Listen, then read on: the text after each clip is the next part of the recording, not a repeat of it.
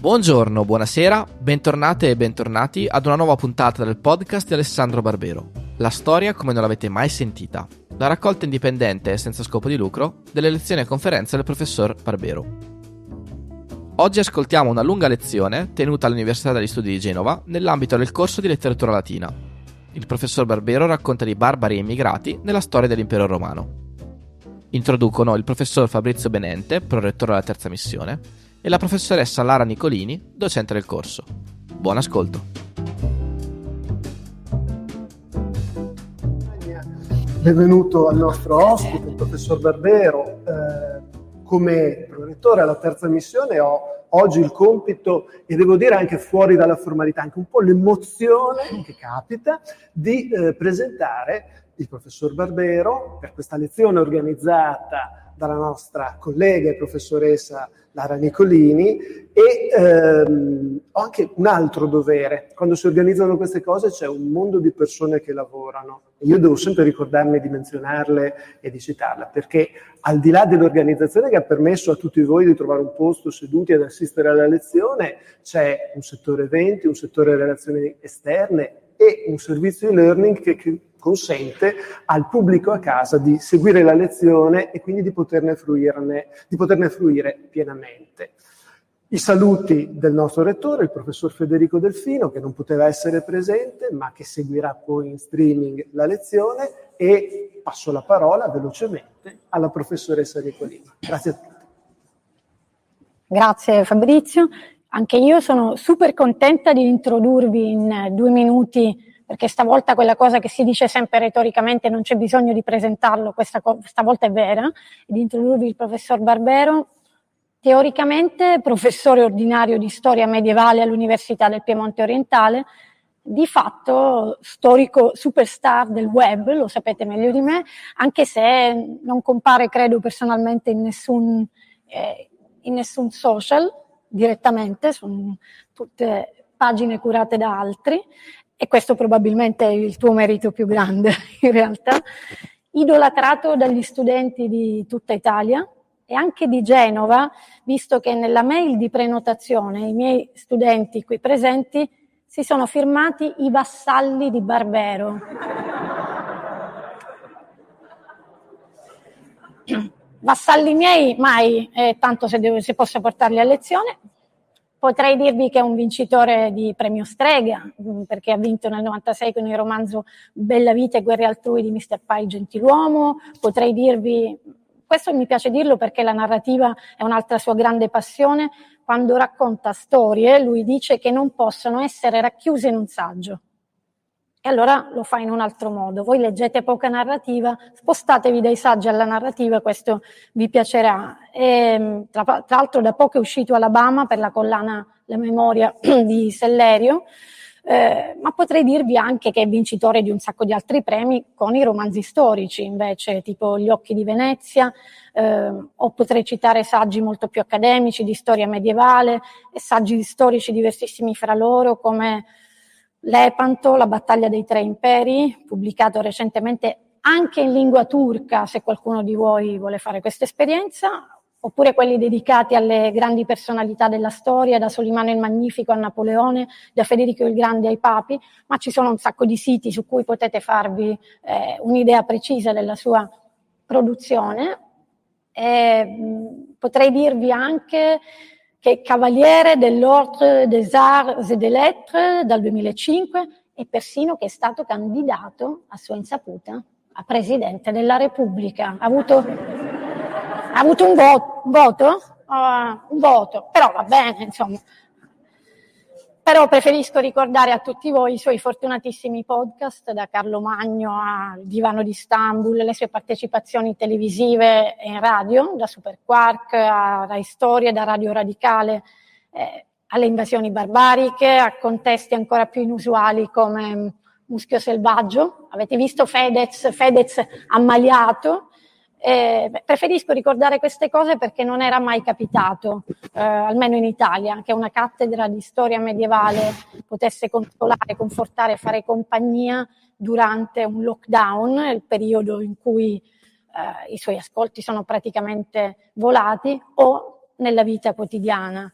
eh, oppure che un professore universitario venisse fermato dai ragazzi per strada non per essere sgozzato, ma per avere un selfie eh, insieme. Per tutto questo io credo che dovremmo, mentre ci lamentiamo continuamente di crisi della storia, di crisi della cultura, mm, io credo che dovremmo veramente ringraziarlo. Io lo ringrazio ancora di più perché mentre ha fatto tante storie per andare a propaganda live, tanto che Diego Bianchi l'ha dovuto inseguire su una panchina a Torino con le mascherine, da noi è venuto di persona e noi ne siamo molto contenti. Io mi sono macchiata di un reato penale, lo stalking, però ne, va, eh, ne è valsa la pena.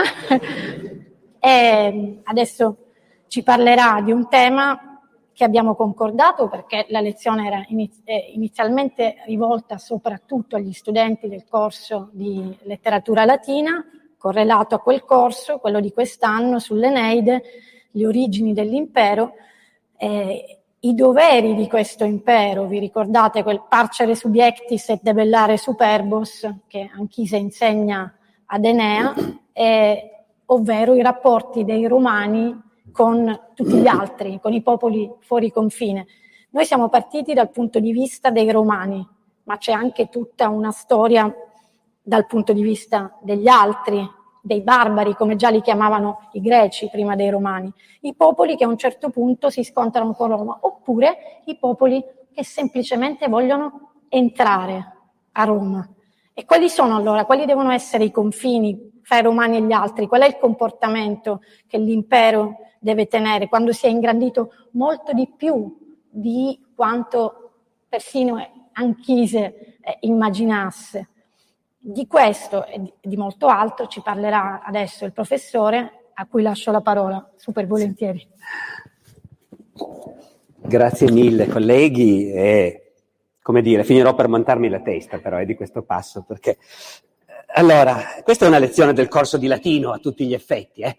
Eh, parleremo, parleremo, di romani e barbari, eh, facendo però una piccola premessa, perché non si può parlare di questo argomento prescindendo dal fatto che non sono i romani che hanno inventato l'idea, che a noi può piacere fino a un certo punto, di dividere il mondo fra noi che siamo civili e tutti gli altri che sono barbari. Ovviamente sono i greci che l'hanno inventata questa idea. I barbari sono tutti quelli che non sono greci, che non parlano greco. Sto dicendo delle banalità, però vale la pena di ricordarlo. Tutti quelli che non sono greci e non parlano greco e quindi quando li senti parlare senti solo un ronzio confuso, bar, bar, bar, bar, ecco, sono i barbari. E come sappiamo tutti, i greci hanno costruito su questa cosa un pezzo della loro identità. L'hanno costruita sulle guerre persiane, su quando cioè noi, uomini liberi, abbiamo sconfitto i barbari, che invece uomini liberi non sono. Noi abbiamo resistito agli inviati del Gran Re, a dire il vero li abbiamo buttati in un pozzo o in un burrone, gli ambasciatori persiani, altra cosa che oggi non, non risulterebbe particolarmente civilizzata, invece loro ne erano orgogliosissimi. E quando il Gran Re ha voluto vendicarsi abbiamo resistito e l'abbiamo sconfitto, perché noi greci siamo uomini liberi. E i barbari invece sono tutti popoli che si inchinano per terra e battono la fronte per terra davanti al trono del Gran Re. Noi siamo esseri civili e loro no. Noi siamo veri esseri umani e loro sono animali. Noi siamo razionali e loro no. Noi siamo destinati a essere liberi. Loro sono destinati a essere schiavi, i barbari. Aristotele arriverà a dire che è così per natura. Per natura i barbari sono inferiori ai greci e non sono fatti per essere uomini liberi. Col gradevolissimo corollario, naturalmente, che le nostre case di noi greci sono piene di schiavi, barbari, e va bene così, non c'è niente di male, sono nati per essere schiavi questi. Sarebbe interessante, ma non lo farò adesso, però sarebbe un tema interessante andare a vedere la consapevolezza che i greci ogni tanto negli interstizi possono aver avuto del fatto che questi altri, che loro consideravano barbari, eh, li guardavano e li giudicavano. Vi butto lì un esempio, uno in cui mi sono imbattuto per caso. C'è in una commedia di Menandro uno schiavo, Frigio, schiavo della commedia tipicamente frigio, così come il poliziotto di Atene, che anche lui è uno schiavo, eh, è, è uno ecco. C'è in una commedia di Menandro questo schiavo frigio, il quale parlando con i padroni greci, a un certo punto si lascia scappare questa battuta. Io sono frigio. Molte delle cose che a voi sembrano belle, per me sono spaventose e viceversa. Ecco, non è così comune sotto la penna di uno scrittore greco trovare questo tipo di consapevolezza. Noi abbiamo la nostra visione del mondo e i barbari hanno la loro e la nostra visione del mondo ai barbari magari sembra spaventosa. Però appunto non è una cosa comune. Normalmente il discorso è eh, noi siamo i greci e quegli altri sono i barbari. Ora, altra cosa ovvia, del tutto ovvia, che tutti sapete, ma che non sempre ci ricordiamo.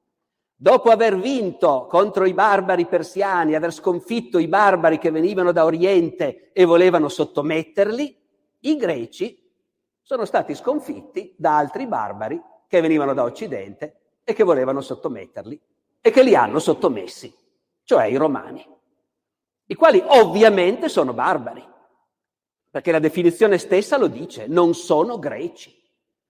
Ora, questa potrebbe sembrare una cosa teorica, ma il fatto che i greci per un bel po' hanno continuato a considerare barbari i romani, cosa del tutto ovvia naturalmente, eh, di questo ci sono tracce.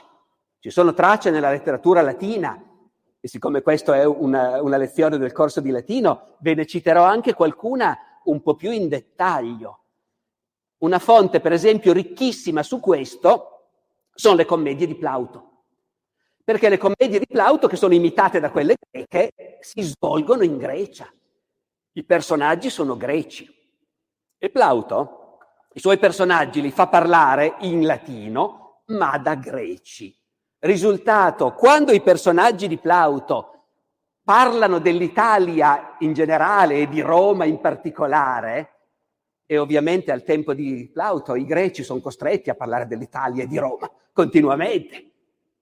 Personaggi di Plauto quando parlano dei romani dicono questi barbari. Nei cattivi, le città del mondo romano barbaricas urbes. Il diritto romano, la legge romana, barbarica lex. A noi può sembrare un po' scioccante l'idea che il diritto romano sia un diritto da barbari, ma dal punto di vista greco Plauto sapeva benissimo che era così. Mangiare come mangiano i romani, sdraiati sui triclini, barbarico ritu. E quella gloria dell'antica poesia romana, Nevio, questo è nel Miles Gloriosus, poeta barbarus, ovviamente. Questo fatto che i greci li consideravano barbari, ovviamente ai romani non è che facesse tanto piacere. E ce n'è qualche traccia, la più recente che sono riuscito a trovare è ancora in Plinio, il quale però parla di Catone il censore, quindi si va molto indietro nel tempo. Plinio dice, da qualche parte Catone il censore se la prende con i greci i quali greci, quando parlano degli altri, li chiamano tutti barbari e chiamano barbari anche noi. Nos quoque dictitant barbaros. E ai romani, appunto, questa cosa brucia, ovviamente. Allora, cos'è che succede? Lo sappiamo tutti. A un certo momento, barbaro non vuole più dire chi non è greco. Vuol dire chi non è né greco né romano. E questa evidentemente è una trasformazione che nasce nel contesto dell'imperialismo romano, dell'inquadramento della Grecia nella dominazione romana, un inquadramento che i romani, dopo aver sconfitto le poleis sul campo di battaglia, eh, hanno, hanno poi, come dire, compiuto con estrema accortezza, concedendo ai greci una parvenza di autonomia, di continuità della vita della polis e non nascondendo i romani la loro ammirazione per la cultura greca e la loro volontà di appropriarsene, per cui in ogni villa romana ci sono le copie delle statue greche e in ogni casa di senatori romani c'è lo schiavo greco, pedagogo, che istruisce i bambini e al tempo di Cesare e Cicerone tutta l'elite romana parla perfettamente anche il greco. E in questo contesto, in qualche modo, dico in qualche modo, con questa espressione orrenda dell'italiano di oggi, che io cerco di non usare, poi invece capita di usarla in qualche modo perché non so esattamente come, eh? non è facile capirlo. Però sta di fatto che a un bel momento si sono trovati tutti d'accordo che per i romani si faceva un'eccezione. E quindi barbaro non vuole più dire chi non è greco e basta, ma vuol dire chi non è né greco né romano. Ora, dunque nell'impero romano dell'epoca che avete analizzato voi nel vostro corso, Augusto, Virgilio, ci sono i romani e quelli che non sono romani ma sono diciamo considerati allo stesso livello, i greci, e poi, e poi ci sono i barbari. L'impero romano è pieno di barbari. È una cosa che è importante dire perché se noi parliamo delle invasioni barbariche ci spostiamo avanti a un'epoca in cui quello che noi ci immaginiamo è l'impero romano con i romani dentro e i barbari fuori. E nel IV secolo sarà così. Ma prima non è così. Al tempo di Augusto l'impero romano è pieno di barbari. Ovviamente, perché l'impero romano è stato fatto aggredendo i barbari e sconfiggendoli e annettendo i loro territori con i loro abitanti. Tutti i territori conquistati dai romani all'indomani della conquista hanno la loro popolazione barbara che è inquadrata nell'impero romano, ma non ha la cittadinanza romana. I romani con la loro mentalità giuridica decidono di dare una definizione precisa di questa gente che abita nell'impero romano e però non sono romani. Ed è, devo dire, affascinante e anche a suo modo terrificante la definizione che decidono di dare, perché i barbari che vivono nell'impero romano, tanto per capirci, i Galli, Giulio Cesare ha conquistato la Gallia, non è riuscito ad ammazzare tutti i Galli, benché secondo le fonti antiche ne abbia ammazzati un milione, però tutti gli altri sono rimasti. E chi sono? E sono barbari anche adesso, naturalmente. La definizione che i romani danno di quelli che noi potremmo chiamare, se cerchiamo un termine nostro, gli indigeni. È come nelle nostre colonie di una volta, no? Ci sono i dominatori bianchi e ci sono gli indigeni, che hanno meno diritti. Ricordate qual è la definizione che danno i romani? Giuridicamente chi sono questi? Non sono mica cittadini, no. Quindi chi sono? Peregrini.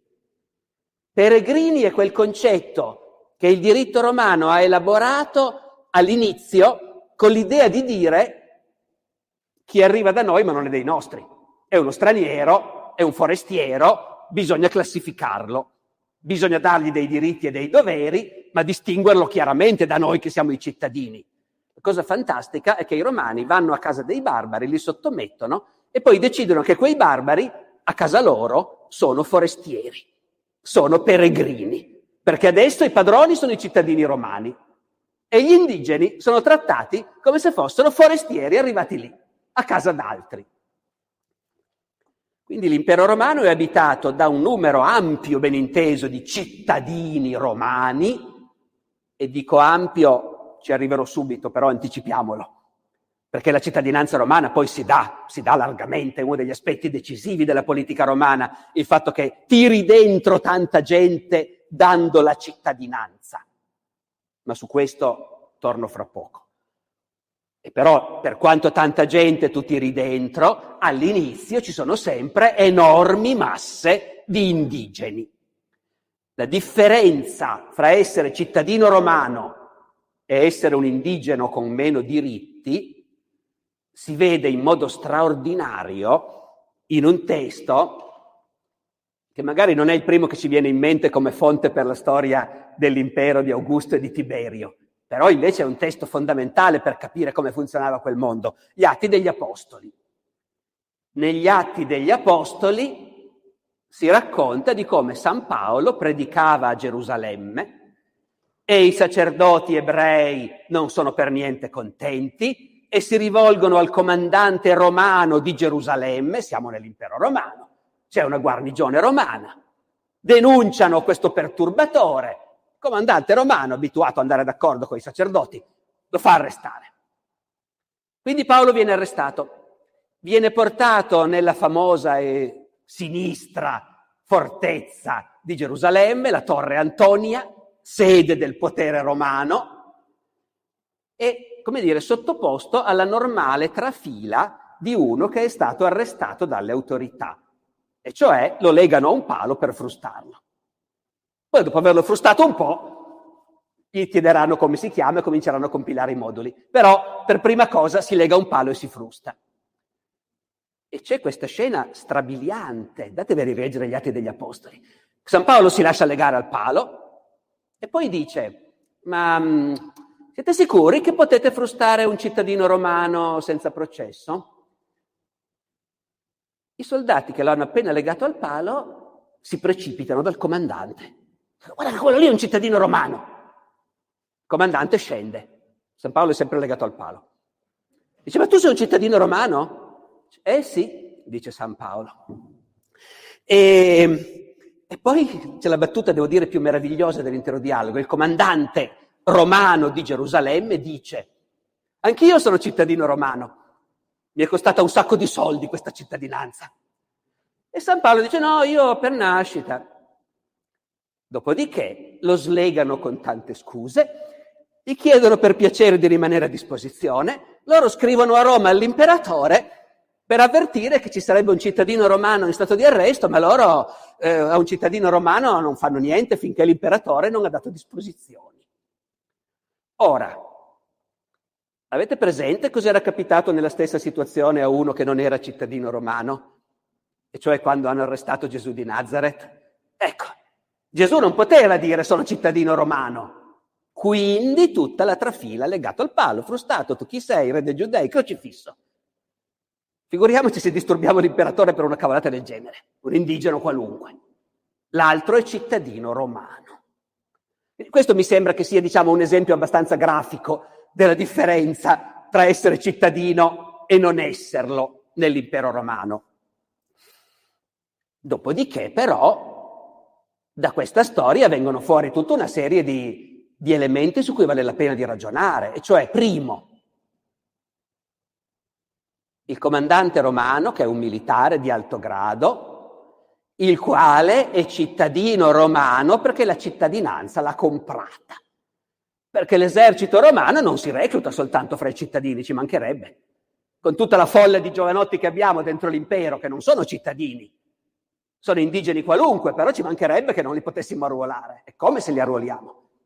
Metà dell'esercito romano è fatta da legionari, che quindi sono reclutati fra i cittadini. C'è qualche esempio che dimostra che in caso di guerra e di urgenza si prendevano un po' di barbari e si diceva cittadino romano, cittadino romano, cittadino romano, arruolati nelle legioni. Quando c'era urgenza di rafforzare specificamente le legioni. Ma se no, i barbari nei reparti ausiliari, metà dell'esercito. E lì si poteva far carriera, diventare ufficiali, ufficiali dell'esercito romano, senza essere cittadini romani, salvo che evidentemente se pagavi le bustarelle negli uffici giusti, ti davano il diploma. L'altra considerazione è San Paolo. San Paolo è un ebreo dell'Asia minore ed è cittadino romano per nascita perché la sua famiglia ha la cittadinanza romana. E allora questo è, in questa parte del discorso, il punto cruciale. La cittadinanza romana è un privilegio che crea un'enorme disuguaglianza fra chi ce l'ha e chi non ce l'ha, ma non è legata alla nascita. O meglio, per nascita ce l'hai. Se sei nato in Italia a quell'epoca ormai hai la cittadinanza romana.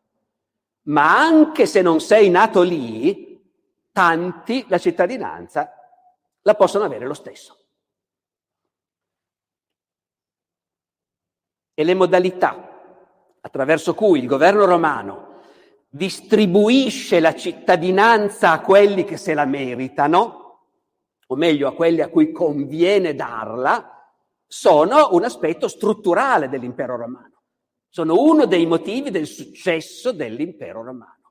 Perché la cittadinanza si dà alle persone che contano, fra gli indigeni sconfitti, alle persone, alle famiglie che contano e che accettano di stare dalla parte dei nuovi padroni. Chi accetta di schierarsi con i romani, come quei capi galli della Gallia Cisalpina, di cui da qualche parte non so più qual è la fonte, però ma so che l'ho letto, si dice che nel primo secolo a.C. si tingevano i capelli perché loro erano biondi e non era tanto di buon gusto essere biondi, era molto meglio essere scuri di capelli se, se stavi nell'impero romano. E quindi quei capi galli della Gallia Cisalpina, dalle nostre parti, che si tingevano i capelli di nero per sembrare romani, a quelli lì la cittadinanza la davi, ai capi, ai notabili, alle famiglie importanti che accettavano di stare dalla parte del potere romano, la cittadinanza la davi con procedure fra l'altro attentamente controllate, perché noi abbiamo qualche indicazione del fatto che a Roma c'era un archivio, dalle province arrivavano queste proposte, arrivava dall'Africa, c'è il tale, Capo Mauro, il quale naturalmente sarà scuro di pelle, coi capelli ricci e chissà quali idee adora, ma non importa, il governatore scrive a Roma, questo qua io la cittadinanza la darei, è uomo utile, dobbiamo tirarla dalla nostra parte non sempre va bene. Ci sono casi in cui questa cosa non funziona, non riesci. Ci sono casi di gente che non si lascia tirare dentro o magari si lascia tirare dentro fino a un certo momento e poi non più. Un esempio classico. Avete presente 9 d.C., se non sbaglio, la battaglia di Teutoburgo, la sconfitta, la distruzione delle tre legioni di Varo ad opera dei germani ribelli che per un po' di tempo mette fine all'espansione romana al di là del Reno in Germania. La battaglia di Teutoburgo, i germani ribelli sono guidati da un capo che si chiama Arminio e che nell'Ottocento specialmente il nazionalismo tedesco ha, come dire, identificato come uno dei grandi teutoni del passato tempo del Kaiser Guglielmo credo che gli abbiano costruito una statua alta 100 metri ad Arminio, con tanto di elmo cornuto o alato, ecco, il, il puro germano che ha guidato i nostri antenati. Io mi ricordo che nel 9 c'è stata la battaglia, quello non è che me lo ricordo, l'ho letto, che nel 9 c'è stata la battaglia, ma nel 2009 invece mi ricordo che ero a Colonia e le librerie tedesche erano piene per l'anniversario di libri sulla battaglia di Teutoburgo che esaltavano la battaglia in cui i nostri antenati tedeschi hanno sconfitto i terroni. Così, naturalmente, eh, di Welschen. Allora, il puro germano arminio, quando poi uno va a vedere più da vicino, si chiamava Caio Giulio Arminio, era stato allevato a Roma, lui e il fratello, che si chiamava Flavo, cioè il biondo, anche lì fantasia, Beh, certo, ti arrivano questi principini tedeschi perché? Perché la politica è, noi ci mettiamo d'accordo con i capi e i capi che accettano di stare dalla nostra parte gli diamo la cittadinanza e li copriamo d'oro e i figli ce li portiamo a Roma e ce li alleviamo noi. E quindi Arminio diventato cittadino romano, cavaliere romano, colonnello di un reggimento dell'esercito romano, un reggimento ausiliario ovviamente, reclutato fra la sua gente. Arminio è un prodotto perfetto di questo meccanismo di integrazione, salvo che poi a un certo momento la politica è la politica, quando lì matura la rivolta e ognuno deve fare le sue scelte, Arminio decide di buttarsi con i ribelli. Solo lui di tutta la famiglia. Gli altri membri della famiglia scappano tutti in Italia quando c'è la grande rivolta germanica. Arminio invece si mette a capo dei ribelli. E questo è uno dei casi in cui appunto la politica non ha funzionato, ma in generale funziona. E i romani ne sono perfettamente consapevoli. Di questo, della consapevolezza, cioè, c'è una testimonianza molto esplicita in un famoso discorso di Claudio, dell'imperatore Claudio. È un discorso che conosciamo bene perché oltre a essere raccontato dai cronisti è stato ritrovato anche inciso su una tavola. Quindi è un caso in cui veramente abbiamo la conferma che quello lì è il discorso che davvero l'imperatore ha pronunciato in Senato. Claudio, siamo quindi a metà del primo secolo d.C., Claudio era andato in Senato con una proposta di legge per tirare dentro in Senato un certo numero di notabili della Gallia la Gallia conquistata cent'anni fa, molti galli ormai hanno la cittadinanza romana, Ma Claudio vuole andare un po' più in là, vuole tirarli anche dentro il Senato, perché il Senato deve essere rappresentativo delle elite di tutto l'impero. Voi sapete che quando un imperatore romano va in Senato, in genere i suoi progetti di legge passano, però non è poi detto. Il Senato conserva una sua capacità di, di, di fare opposizione, di discutere, e questo progetto di Claudio crea opposizione. In Senato c'è gente che si alza e dice, ma che vergogna far entrare qui nel nostro Senato questi barbari, questi che hanno ancora le mani sporche dei nostri legionari dal tempo di Cesare. E dove andiamo a finire noi, i veri romani? Il discorso di Claudio è straordinario perché Claudio in sostanza dice, scusate, i veri romani. Ma veramente a me risulta che voi siete etruschi e voi invece siete sabini. Anche noi Claudi siamo sabini in origine e voi altri non siete volsci. Eh, I veri romani non sono mai esistiti, dice Claudio. Capirai, Romolo ha raccattato quelli che ha trovato e da allora in poi noi non abbiamo fatto altro che tirare dentro i nemici sconfitti e trasformarli in romani. Questo, dice Claudio, è Roma. Essere romano non vuol dire discendere da chissà quante generazioni di antenati romani, vuol soltanto dire accettare la legge di Roma e il dominio di Roma. E su questo, dice Claudio, noi basiamo la nostra forza. Dice anche una cosa ancora più precisa quanto a consapevolezza. Dice, i greci non fanno mica così. Ad Atene, per essere cittadino ateniese, ci devi essere nato.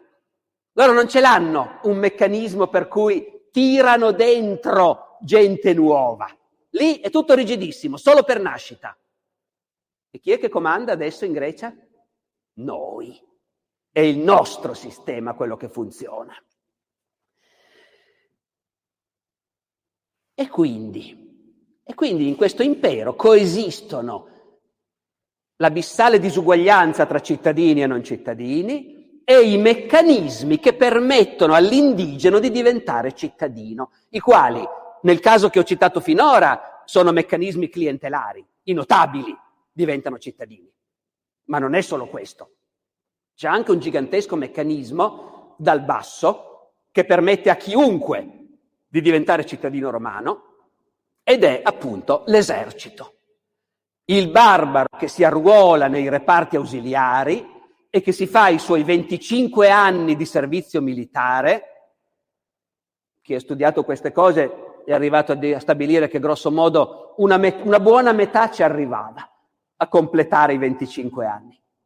E finiti i 25 anni, quello che è entrato come barbaro viene risputato fuori dall'esercito come cittadino romano, con il suo diploma di bronzo, con il suo nuovo nome di cittadino romano, con l'autorizzazione a sposarsi con un uh, legitimum uh, matrimonio e, e a fondare una nuova famiglia di cittadini romani. E questo è un meccanismo di massa, perché l'esercito romano comprende mezzo milione di uomini, di cui metà barbari, che allo scadere del servizio diventano cittadini romani.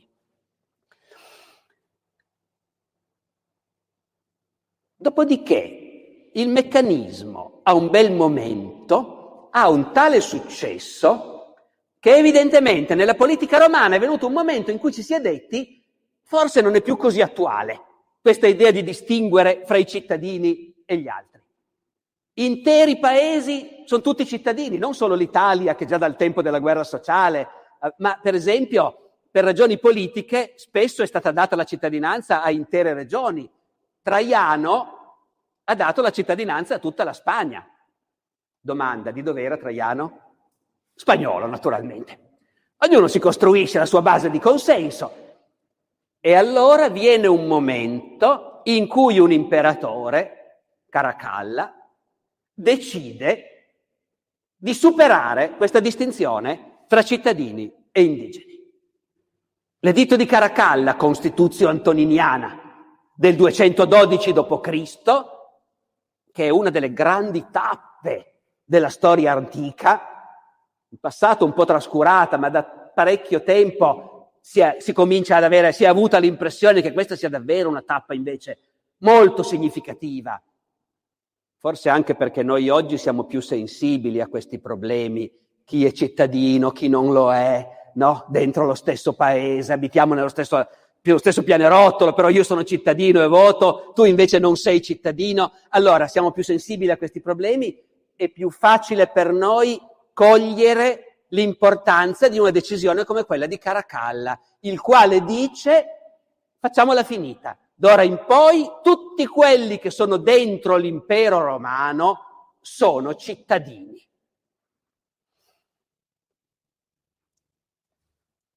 L'impatto di questa cosa, una volta che uno va a cercare, si scopre che è confermato dalle testimonianze contemporanee, perché ci sono testimonianze contemporanee di gente, di gente che è stata coinvolta da questa cosa, di quelli che hanno avuto la cittadinanza. Ad Alessandria in Egitto c'è un'iscrizione messa da uno che si chiama Marco Aurelio Melas. Ah, ovviamente Caracalla si chiama Marco Aurelio Antonino Caracalla, più altri 7-8 nomi credo che adesso non mi ricordo, ma comunque Marco Aurelio naturalmente. Tutti i barbari che ricevono la cittadinanza prendono il nome dell'imperatore che gliel'ha concessa. In questo caso metà degli abitanti dell'impero romano di colpo si chiamano Marco Aurelio più il loro vecchio nome barbaro che conservano come terzo nome, no? come cognomen. Eh, ci sono elenchi di cavalleggeri di un reggimento di cavalleria nel terzo secolo in cui tutti i 150 cavalleggeri si chiamano Marco Aurelio, più qualcos'altro. E così questo Marco Aurelio Melas, già nel novembre del 212, subito dopo l'editto, fa mettere a sue spese un'iscrizione in cui esalta l'imperatore Caracalla chiamandolo il salvatore del mondo intero, l'uomo che ci ha fatti tutti cittadini. C'è un papiro, una lettera privata di uno che si firma Aurelio Zosimo e aggiunge quello che si chiamava Zosimo di Leonida, prima del sacro dono. Sacro, ben inteso, è una formula, eh? viene dall'imperatore, quindi è sacro. Non è che dobbiamo credere. Però vuol dire, prima che l'imperatore ci facesse questo regalo, io mi chiamavo così. Adesso mi chiamo in un altro modo, con un nome romano. E la consapevolezza che questa cosa di Caracalla è stata una cosa grande e soprattutto in linea con quella che era stata la cultura romana fino a quel momento, rimane per secoli. Parla Sant'Agostino. Con Sant'Agostino siamo due secoli dopo. Ancora Sant'Agostino cita l'editto di Caracalla, tra virgolette, una decisione gratissima e umanissima, per cui tutti coloro che dipendevano dall'impero romano vennero associati alla cittadinanza e divennero cittadini romani, così che appartenne a tutti ciò che prima era di pochi. Il fatto di essere diventati tutti romani è un fenomeno di massa, cambia la percezione che i popoli hanno di sé. I greci, per esempio, nei secoli si abitueranno a chiamare se stessi romani. Il terzo, quarto secolo non ancora, chiaramente, ma in epoca medievale, in quello che noi chiamiamo l'impero bizantino, gli abitanti, che sono greci, chiamano se stessi romaioi, noi siamo i romani. E così, così siamo arrivati alla situazione che noi siamo abituati ad associare alle invasioni barbariche, e cioè dentro l'impero romano non ci sono più barbari, ci sono solo cittadini romani.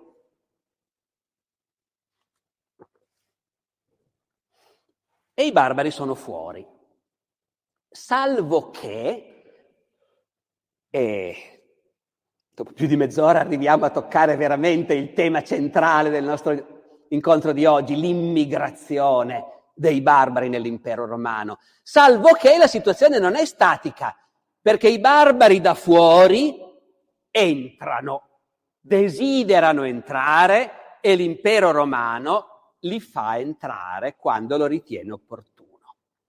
Questa è una storia che, come dire, precede cronologicamente le invasioni barbariche che cominciano nella seconda metà del IV secolo. Prima di allora, già prima ancora di Caracalla in realtà, è da Marco Aurelio.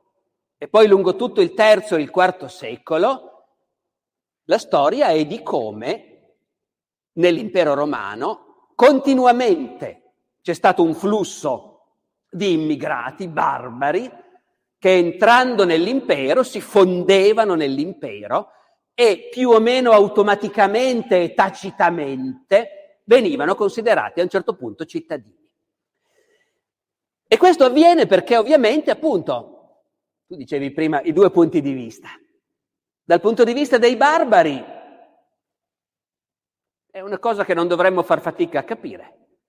C'è un mondo ricco, ben organizzato, dove puoi comprare tutto quello che vuoi, eh, con le città, le strade, i mercati, i ponti, le fogne, gli acquedotti, i circhi, i teatri, tutte le meraviglie di questo mondo, una moneta stabile o più o meno sta, insomma comunque leggi, sicurezza e c'è un sacco di gente che vive fuori, dove, dove si è molto più esposti alle carestie, dove si è molto più esposti alla guerra e tutta questa gente che vive fuori non c'è nessun motivo per cui non deve venirgli in mente a un certo punto di entrare. Dal punto di vista dei barbari è ovvio che dentro l'impero romano ci sono delle opportunità e che in certi momenti, quando la casa nostra si mette male, la soluzione, andiamo a chiedere ai romani se possiamo entrare da loro, è una cosa che viene in mente. Notate una piccola precisazione. Noi oggi viviamo in un mondo in cui l'immigrazione verso l'Europa, verso il mondo ricco, è certamente in parte organizzata da trafficanti, da mafie, da strutture, come dire, più o meno sommerse, ma comunque è per lo più scelta individuale, anche se è un fenomeno talmente di massa che diventa un po' risibile definirlo, però ognuno ha deciso per conto suo di partire.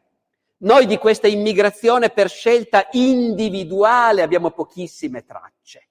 Qualcuna c'è, nei cronisti, negli storici, il barbaro che da un po' di tempo abitava a Treviri, ecco. Ma quello che invece vediamo molto bene è un fenomeno in parte diverso, cioè l'ingresso di interi gruppi etnici, di intere tribù o di grossi pezzi di un popolo che collettivamente prendono la decisione o sono costretti dalla guerra, dall'invasione, sono costretti a muoversi e chiedono di essere accolti nell'impero romano.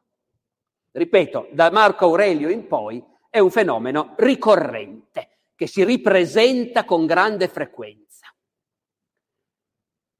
Dal punto di vista dei romani è una questione in senso all'inizio strettamente utilitaria, e cioè se noi di questi barbari non avessimo bisogno, li ammazziamo tutti ed è finita lì. I romani non si fanno all'inizio, dico all'inizio perché poi si vede un cambiamento di mentalità eh, nel IV secolo, ma all'inizio non c'è mica nessuno scrupolo umanitario.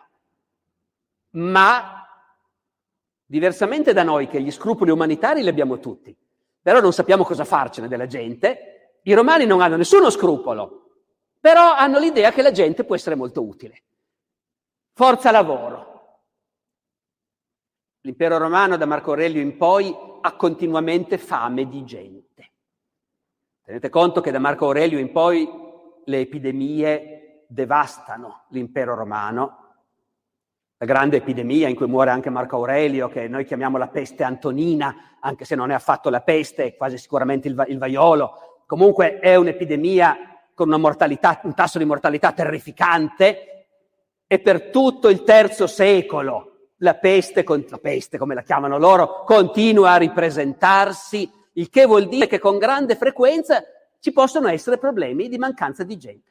Chi è che se ne accorge? I proprietari terrieri, che hanno bisogno di contadini per lavorare le loro terre,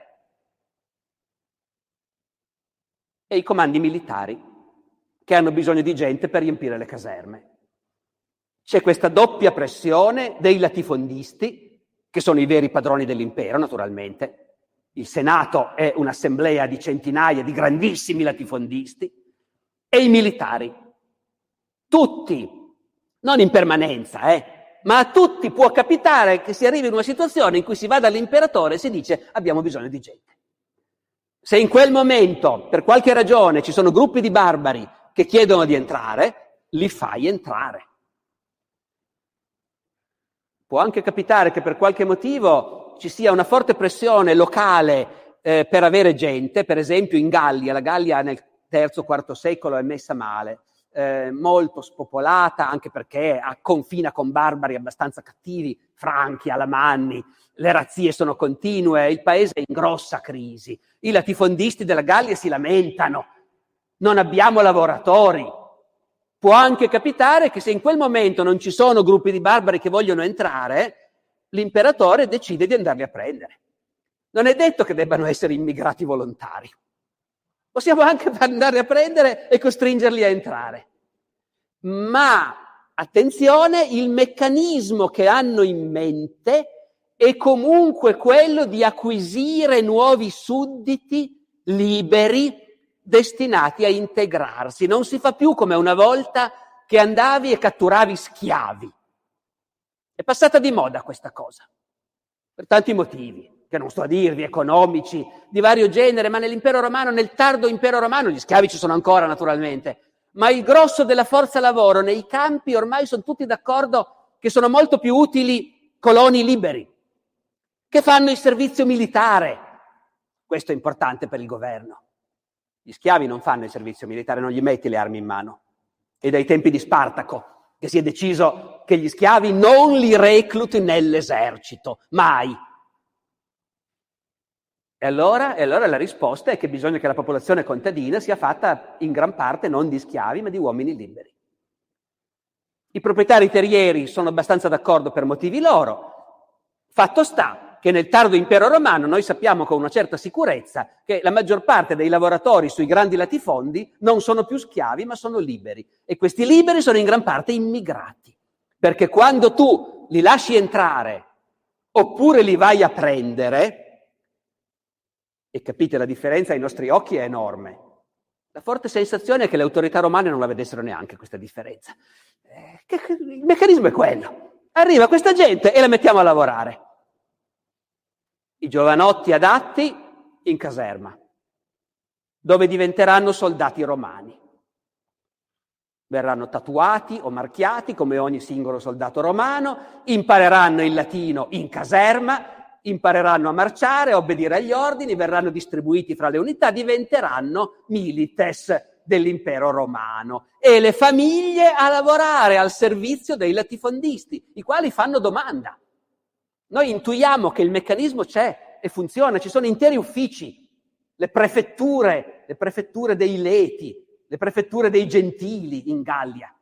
In Italia, prefetture dei sarmati, quando Costantino dopo aver sconfitto i Sarmati, ne farà venire centinaia di migliaia nella pianura padana, interi uffici il cui scopo è di organizzare la sistemazione di tutta questa gente.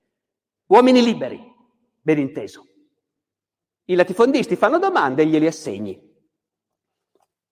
Vi cito una fonte. Gallia, fine del III secolo, panegirico di Massimiano. Massimiano è uno degli imperatori della tetrarchia, no? il collega di Diocleziano. Sapete cos'è un panegirico? Anche questo vale la pena di sottolinearlo. Un panegirico è un tipo di testo fondamentale nella vita dell'impero romano.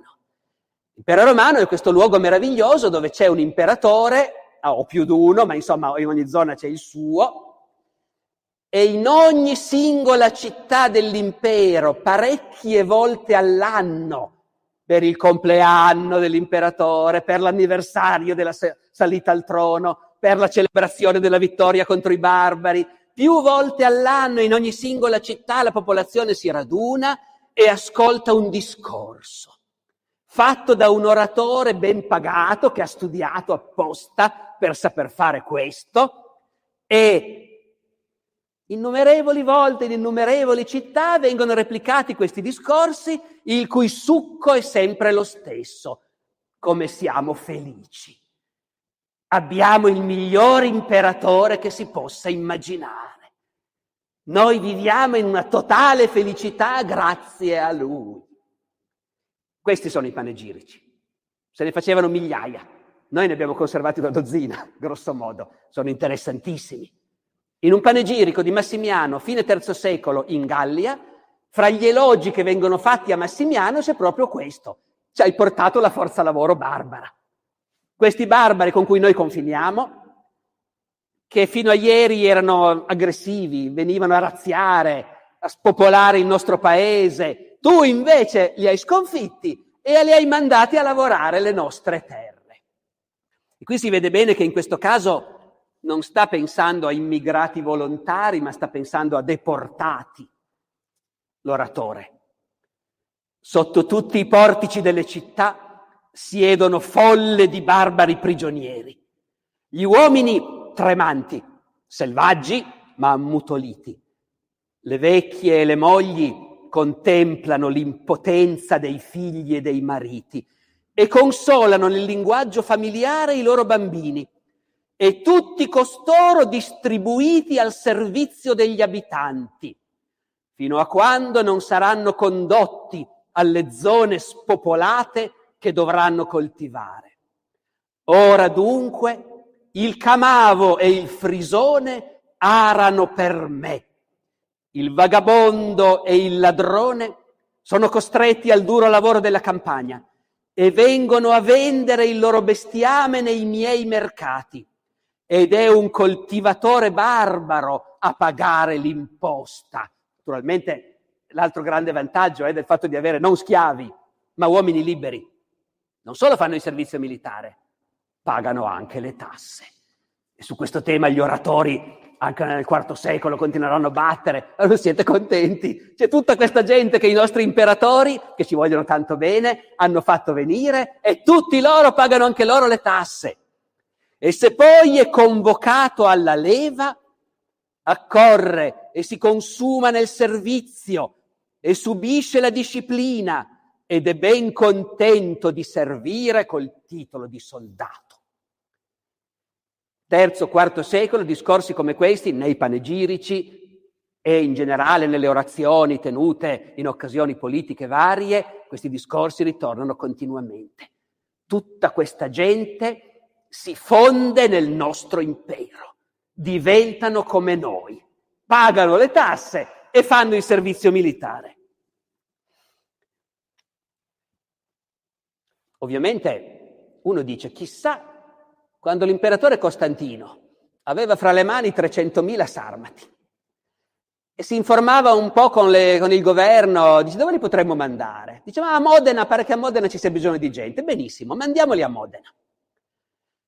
A noi che conosciamo il nostro mondo verrebbe voglia di chiederci, ma la gente normale di Modena cosa diceva? Perché i grandi proprietari erano contentissimi. E poi finiva lì la verità che se qualcuno a Modena protestava perché non gli piaceva che gli arrivassero 300.000 sarmati, nessuno ce l'ha detto. Ed è assai verosimile che se qualcuno protestava veniva convocato alla polizia molto rapidamente e non se ne sentiva più parlare. In altre parole, sono i vantaggi del gestire l'immigrazione con un governo dittatoriale che ha i pieni poteri e fa tutto quello che vuole. L'opinione pubblica, da quel punto di vista lì, non esiste, non interessa.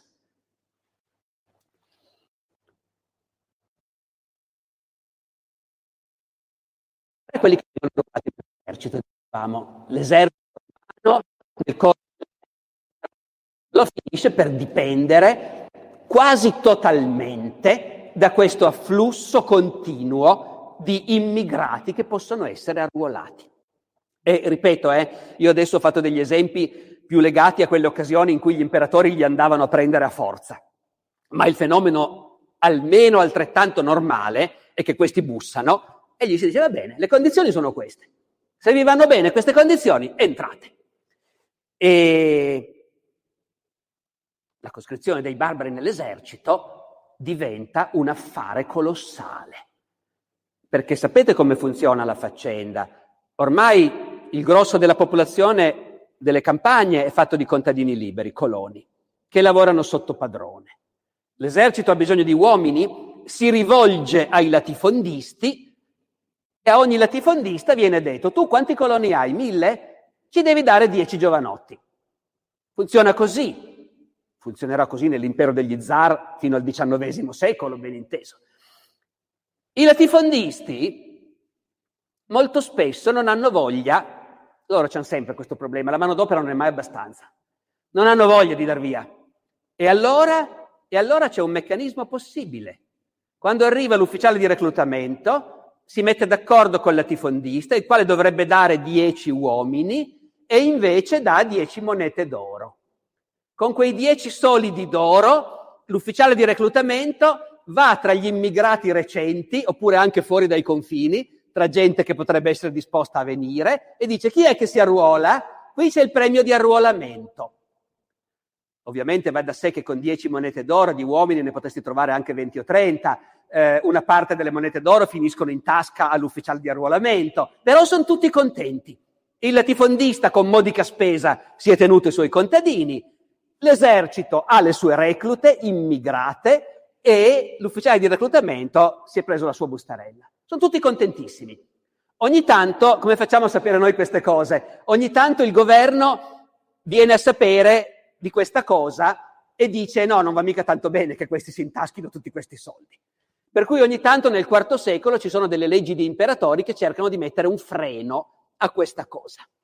Leggi che dicono, per esempio, questa faccenda dell'acquisto delle reclute, dice proprio così, tironum comparatio. Tirones sono le reclute, comparatio, comperare. Questa faccenda della compravendita di immigrati ad venarum coemptio. Li compri, i forestieri. Ogni tanto il governo dice no, però dovremmo mettere un limite, un prezzo massimo, insomma, ecco, perché non è possibile che girano così tanti soldi e che la gente si arricchisce in nero. Ma di per sé che le caserme siano piene di giovanotti che sono nati all'estero, oppure sono nati qui ma da famiglie di immigrati e che accettano di entrare nell'esercito romano a pagamento è totalmente normale. E poi ovviamente chi entra nell'esercito ci può fare carriera. A questo punto è finita la distinzione fra le legioni fatte di cittadini e i reparti ausiliari. No, perché ormai sono tutti cittadini quelli dentro l'impero. Noi a dire il vero facciamo un po' fatica a immaginare che il barbaro appena arrivato venisse davvero trattato come un cittadino. Però non c'è dubbio che tutto il meccanismo delle concessioni di cittadinanza, come dire, decise politicamente e tenute sotto controllo, è finito. Non si rilasciano più diplomi di cittadinanza, non ci sono più carteggi delle autorità che parlano di questo.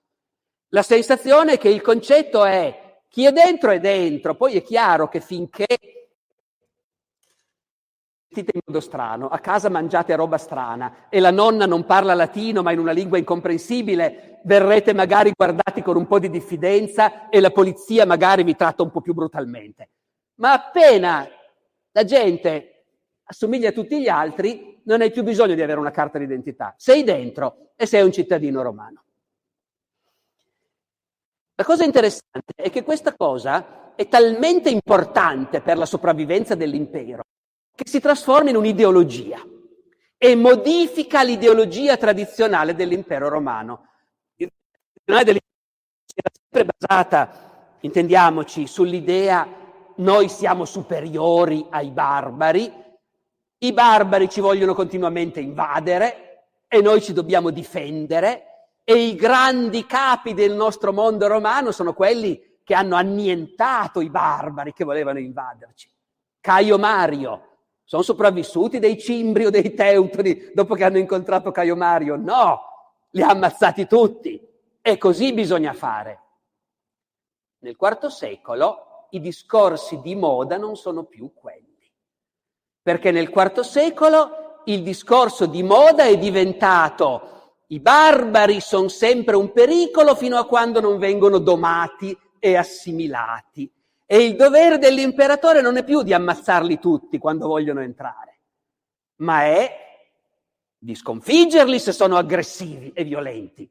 E una volta che hanno imparato la lezione, di perdonarli e farli entrare, in modo che diventino come noi.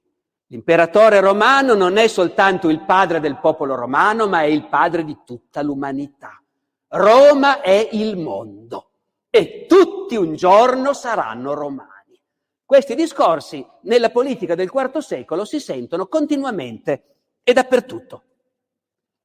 Quando Costantino appunto sconfigge i famosi Sarmati e poi si mette d'accordo con i loro capi perché un grosso gruppo entri nell'impero, Eusebio di Cesarea, biografo di Costantino e vescovo greco della Palestina, Eusebio nella sua vita di Costantino si entusiasma per questa cosa.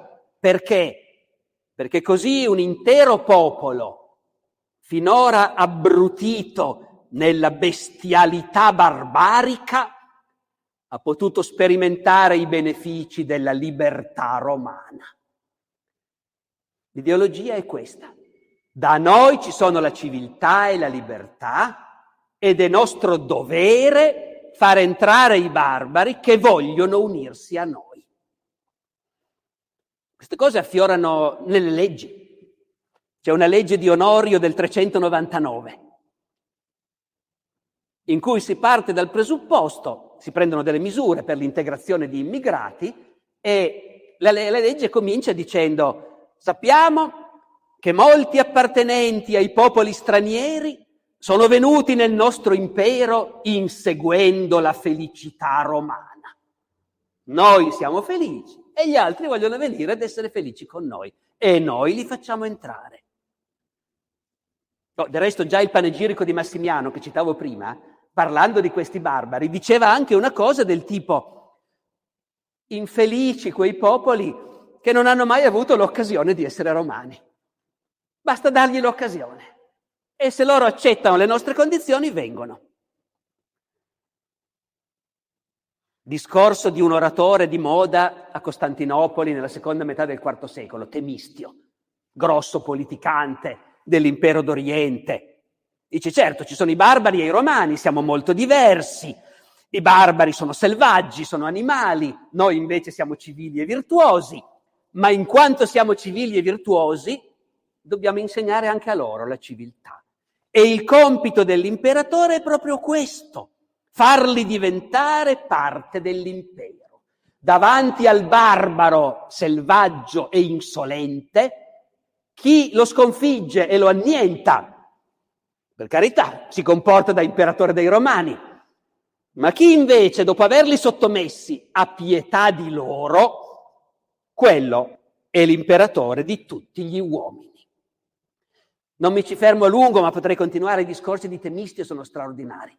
C'è il discorso, questo non resisto a citarlo, è il discorso in cui parla da precursore dell'ecologia del fatto che i romani, io sono strabiliato quando ho letto questo discorso per la prima volta, non me lo immaginavo neanche lontanamente. Temistio lo dà per scontato, dice noi proteggiamo anche gli animali più feroci affinché si conservi la specie.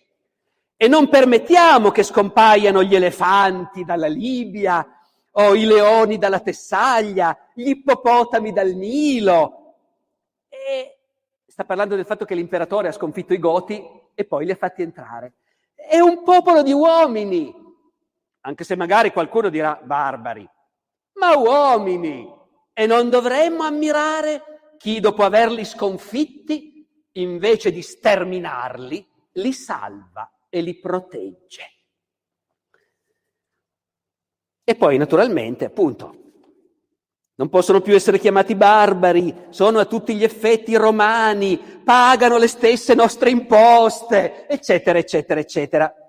E a questo punto i romani e i greci, perché sono sempre lì, ci sono entrambe le componenti, sono costretti a riflettere sul fatto che questo discorso che i barbari sono inferiori per natura, come diceva Aristotele, però allora non è proprio così. Bisogna ragionarci su, perché diciamolo, che i barbari sono inferiori in partenza, questo è perfettamente evidente, basta guardarli. Ovviamente in quest'epoca loro pensano soprattutto ai germani, ai goti con cui sono in contatto molto diretto, la cui pressione è molto forte, la cui immigrazione è massiccia e di fronte a questi nel mondo greco-romano non riescono a non dire, certo, sono alti, biondi, si vede che sono una razza inferiore, eh, sono proprio ridicoli. Però con tutto questo, alla fine invece si scopre che se vogliono, basta che vogliano e possono diventare come noi. Queste cose le trovi nei testi. C'è uno scambio di lettere fra un padre della Chiesa, Gregorio di Nazianzo, e un generale dell'esercito romano, che si chiama Flavio Modares, ed è un goto.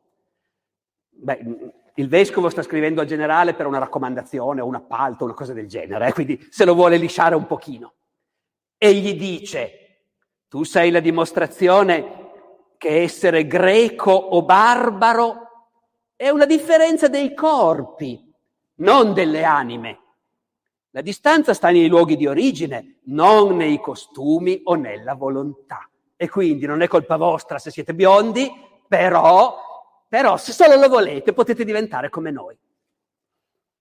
Questo fra l'altro è un tema che si trova anche per esempio nelle poesie di Ausonio, eh, sapete quando scrive le poesie per la schiavetta Sveva, Bissula, di cui lui è innamoratissimo, no? E scrive queste poesie dedicate a Bissula, dicendole fra l'altro, appunto, eh, certo, sei germana e si vede, c'hai gli occhi azzurri, capelli biondi, però, però per, il resto, per il resto quando ti sento parlare, io sento parlare una romana. Eh, se chiudo gli occhi sei romana. Poi li riapro, eh sì, sei barbara, non c'è niente da fare. Eh, ma comunque, appunto, si pongono questo problema. Qual è il problema che a un certo punto fa saltare questo sogno di integrazione? O perlomeno lo rende assai meno semplice di quello che sembrava. Il punto è che a un certo momento questi meccanismi di integrazione di immigrati saltano e saltano in una circostanza ben specifica, anche se c'è da pensare che se non capitava quella volta lì, sarebbe capitato un'altra volta. Perché in realtà, capite, sono meccanismi da un lato molto efficienti, molto brutali anche. Vuoi entrare? Le condizioni sono queste. Vi diciamo noi dove andate a vivere, a chi dovrete ubbidire, dove dovrete lavorare, i figli maschi ce li prendiamo noi in caserma, però a queste condizioni entrate e diventerete come tutti gli altri. Quello però è anche un impero estremamente corrotto, dove si indovina da tutte le fonti, tutti rubano, tutti lucrano, tutti intascano bustarelle e a un certo momento questo inceppa anche proprio il meccanismo di ingresso dei barbari. C'è un momento specifico in cui lo vedi succedere in modo proprio clamoroso ed è nel 376 d.C. quando entrano i Goti dal Danubio che è a tutti gli effetti l'inizio delle invasioni barbariche e che in realtà invece è una vicenda che comincia nel quadro di questa normale abitudine di far entrare i barbari quando ce n'è bisogno. Perché quello che succede, abbiamo ancora tempo di raccontarlo, ma sì, cinque minuti. Quello che succede, sapete, Danubio è la frontiera dell'impero d'Oriente, la frontiera europea dell'impero d'Oriente. Questi goti sono gente che i romani conoscono benissimo, un popolo che esiste da secoli, che da secoli fornisce mercenari ai romani, negozia con loro, divent- stanno diventando cristiani anche loro. E a un certo momento questi goti si presentano alla frontiera del Danubio, una massa di goti che hanno abbandonato le loro sedi tra la Romania e l'Ucraina attuale e chiedono asilo nell'impero romano e spiegano che sono stati aggrediti dai barbari, da barbari cattivissimi che nessuno aveva mai visto, gli unni. I goti sono gente tosta, però non ce la fanno con gli unni. Cominciano a scappare. a leggere Amiano Marcellino si intuisce che a quel punto i romani sono andati in biblioteca a cercare se c'era qualcosa su questi unni. E, e si trova che nei vecchi storici c'è qualche notizia sono dei nomadi terribili, mangiano bistecche frollate sotto la sella del cavallo, eh, nascono sui carri, muoiono sui carri, tutte cose tremende dal punto di vista dei romani, una delle cui fisse è il luogo d'origine. No? L'identità di una persona è il luogo in cui sei nato. Per cui quando fai il censimento Giuseppe e Maria devono tornare a Nazareth perché le autorità vogliono che ognuno stia nel posto dove è nato per poterli contare. No? Ecco. E invece questi uni non si, sa, non si sa dove nascono, non lo sanno neanche loro. Nascono spostandosi, una roba disumana. A questo punto dicono, vabbè, si capisce che voi goti non, non ce l'avete fatta a fermarli, vi faremmo anche entrare, però bisogna sentire l'imperatore. Siete tanti. Vanno a sentire dall'imperatore Valente che è purtroppo a 2000 km di distanza perché si prepara a fare la guerra alla Persia. E quando gli arriva la notizia di questa folla di barbari che sono arrivati sul Danubio, l'imperatore Valente riunisce il concistoro, il consiglio dei ministri, e Ammiano Marcellino, che non c'era ma l'ha sentito raccontare, ci dice che i ministri hanno detto a Valente è la tua fortuna che li manda. Stiamo per fare la guerra, abbiamo un sacco di bisogno di questa gente, quindi facciamoli entrare. Questo impero, fra l'altro, ormai è cristiano, eh? Valente è cristiano, ariano, hanno le loro noie fra ariani e cattolici, ma comunque è un impero ormai cristiano. E anche i goti sono cristiani.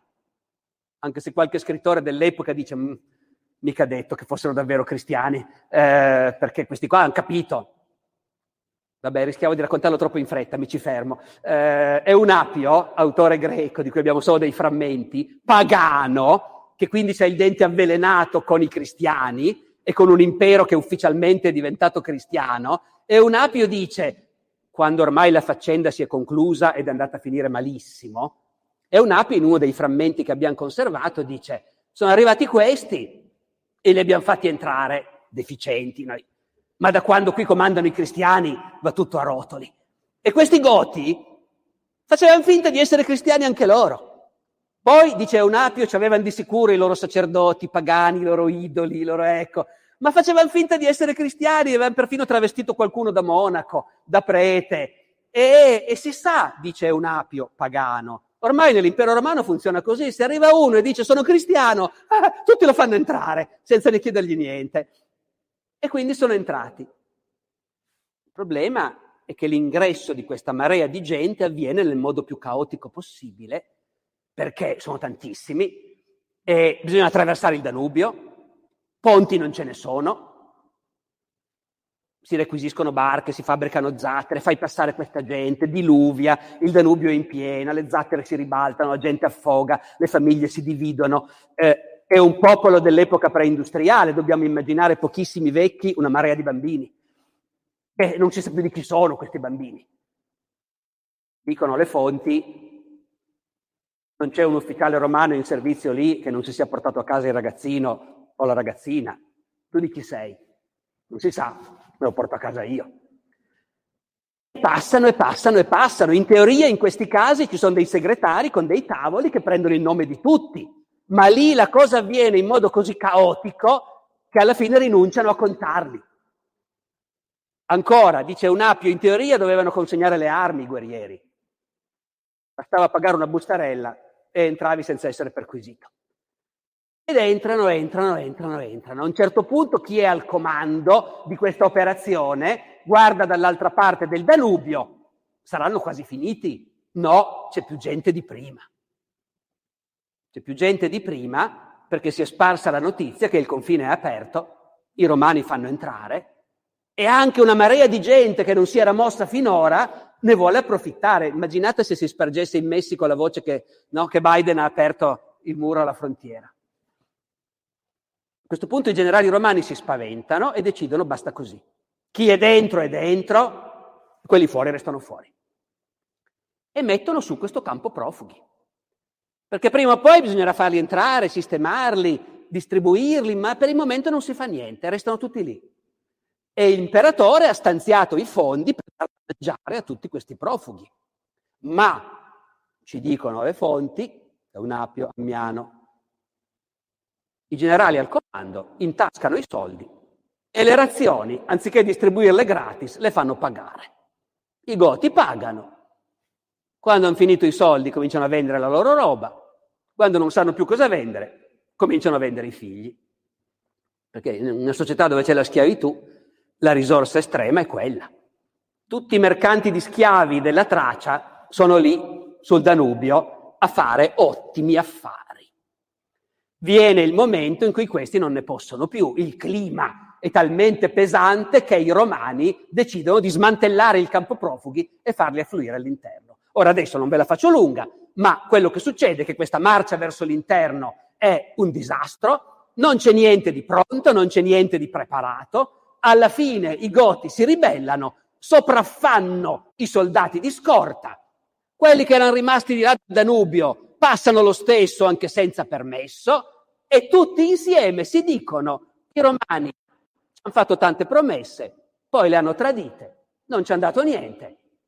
Noi siamo i goti, siamo dentro, siamo forti, siamo bravi. Cominciano a saccheggiare.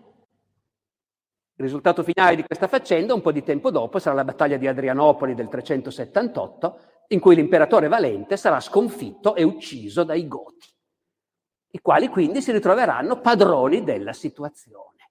Negli anni seguenti, il nuovo imperatore Teodosio, oltre a prendere una serie di misure drastiche per rimettere in piedi un impero che stava un po' crollando, affronterà il problema dei Goti accettando di tanto in tanto dei compromessi, nel senso quando riesce a acchiapparne un gruppo li fa fuori tutti, ma in altri casi stringe degli accordi con i loro capi.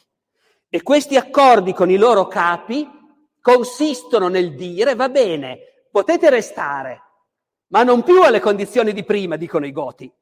Adesso non vogliamo più essere messi a lavorare e essere divisi, le famiglie smembrate, i ragazzi mandati nell'esercito. No, no, no, noi vogliamo una zona in cui possiamo stare tutti insieme. Non vogliamo più diventare cittadini romani e vogliamo restare i goti. Vivere secondo le nostre leggi, obbedire ai nostri capi. Dentro l'impero romano e voi ci pagate. Se voi ci pagate e ci date una sistemazione, noi saremo bravi e tranquilli e combatteremo per l'imperatore quando ha bisogno di uomini, perché questo sappiamo fare.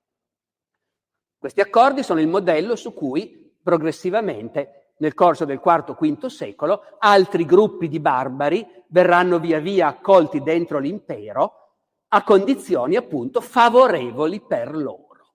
È saltata l'idea entrano e si fondono con noi, entrano restando loro, restando separati e ricevono territori dove il potere lo rappresentano loro, dove l'esercito romano si ritira, e sono i capi barbari che comandano. La popolazione romana rimane, ma d'ora in poi la, gar- la sicurezza del territorio la garantiscono i barbari, le tasse le riscuotono loro e si deve imparare a convivere con loro. Queste sono sostanzialmente le invasioni barbariche. Aggiungo ancora un paio di dettagli, chiudendo. In questa situazione compare qualche segnale di quello che noi chiameremmo razzismo, e cioè non più i discorsi che abbiamo visto prima, a guardarvi siete diversi da noi, ma in realtà basta che lo vogliate e siamo tutti uguali. Compaiono atteggiamenti per cui invece di questa gente non ci si deve fidare perché non sono dei nostri. Qualche volta compaiono. Affiora qualche testo di questo tipo. Per dire, c'è un discorso di Sinesio, filosofo platonico e poi vescovo di Cirene in Libia. C'è un famoso testo, non un discorso, è un testo indirizzato all'imperatore, in cui denuncia questo fatto che abbiamo i barbari in mezzo a noi che continuano a vivere da barbari. Non li obblighiamo più a smettere di essere barbari. E di questa gente non ci si deve fidare, anzi è una vergogna. Sinesio vive in un mondo in cui ormai i capi dei barbari ricevono titoli, incarichi di governo dall'imperatore, sono governatori, generali e dice Sinesio, ma in realtà non sono cambiati, sono sempre barbari. Quando uno di loro viene convocato a consiglio insieme con i consoli, si mette la toga per far piacere a noi, ma è tutto uno scherzo. Noi vediamo questo barbaro vestito con la toga e magari lo facciamo anche sedere al posto d'onore nei nostri consigli. Poi, dice Sinesio, questi quando escono si rimettono subito la pelliccia e con i loro soci sghignazzano della toga, che per noi è la cosa più sacra che ci sia. Quelli invece sghignazzano, dice con la toga non riesci neanche a tirare fuori la spada, che roba ridicola, ecco. Questi sono gente vestita di pelli, sono selvaggi e animali e sono rimasti questo, anche se noi li abbiamo fatti entrare. E guai a noi, perché stiamo affidando sempre di più la difesa del nostro mondo a questa marea di gente nata fuori, che non sono dei nostri. Dopodiché però queste voci non sono neanche adesso le voci dominanti. Perché la realtà è che mentre noi, come dire, abbiamo stabilito ormai da secoli che le invasioni barbariche sono il grande spartiacque della storia, che l'impero romano lì è crollato, si è inabissato, ma loro che ci stavano dentro non vivevano uno spartiacque così netto. Loro stavano vivendo un mondo in cambiamento, in trasformazione. E tutto tutta la loro ideologia li portava a vedere più l'aspetto positivo che non quello negativo. È l'ideologia romana che abbiamo detto prima, ma è anche un'altra ideologia, quella cristiana. Finora ne ho parlato poco, ma chiudiamo dicendo questo. In questo impero che ormai è cristiano, le voci dei, dei teorici cristiani, con qualche eccezione, perché anche Sinesio è un vescovo, cristiano fino a un certo punto, uno di quei vescovi che in realtà era un grosso notabile del posto, gli hanno offerto il posto e lui lo ha accettato. Ma gli intellettuali cristiani più significativi di quest'epoca, vediamo se ritrovo le citazioni che vi volevo fare, sono tutti concordi nel dire la missione di Roma è questa. La missione di Roma ormai non è più soltanto la missione dell'antico impero romano, che era già quella di dominare il mondo, ma adesso Roma è il cristianesimo e il cristianesimo a maggior ragione dominerà il mondo. Tutti diventeranno romani e tutti diventeranno cristiani. Quindi, nonostante i problemi che l'ingresso dei barbari provoca, questo è il disegno della provvidenza, che tutti i popoli diventino un unico popolo cristiano. Prudenzio. Io mi auguro che tutti i barbari diventino romani e che da stirpi diverse nasca un unico popolo. Con la mescolanza del sangue si intesserà da popoli disparati un'unica discendenza. Quindi di fronte alle voci che a noi potrebbero sembrare echeggiare un, qualcosa di paragonabile al nostro razzismo, ma in realtà non è mai veramente così neanche lì, le voci degli intellettuali cristiani invece dicono proprio no, no, ci deve essere la mescolanza del sangue un popolo nuovo. Romani, certo, saremo tutti sempre comunque romani, ma soprattutto cristiani. Claudiano.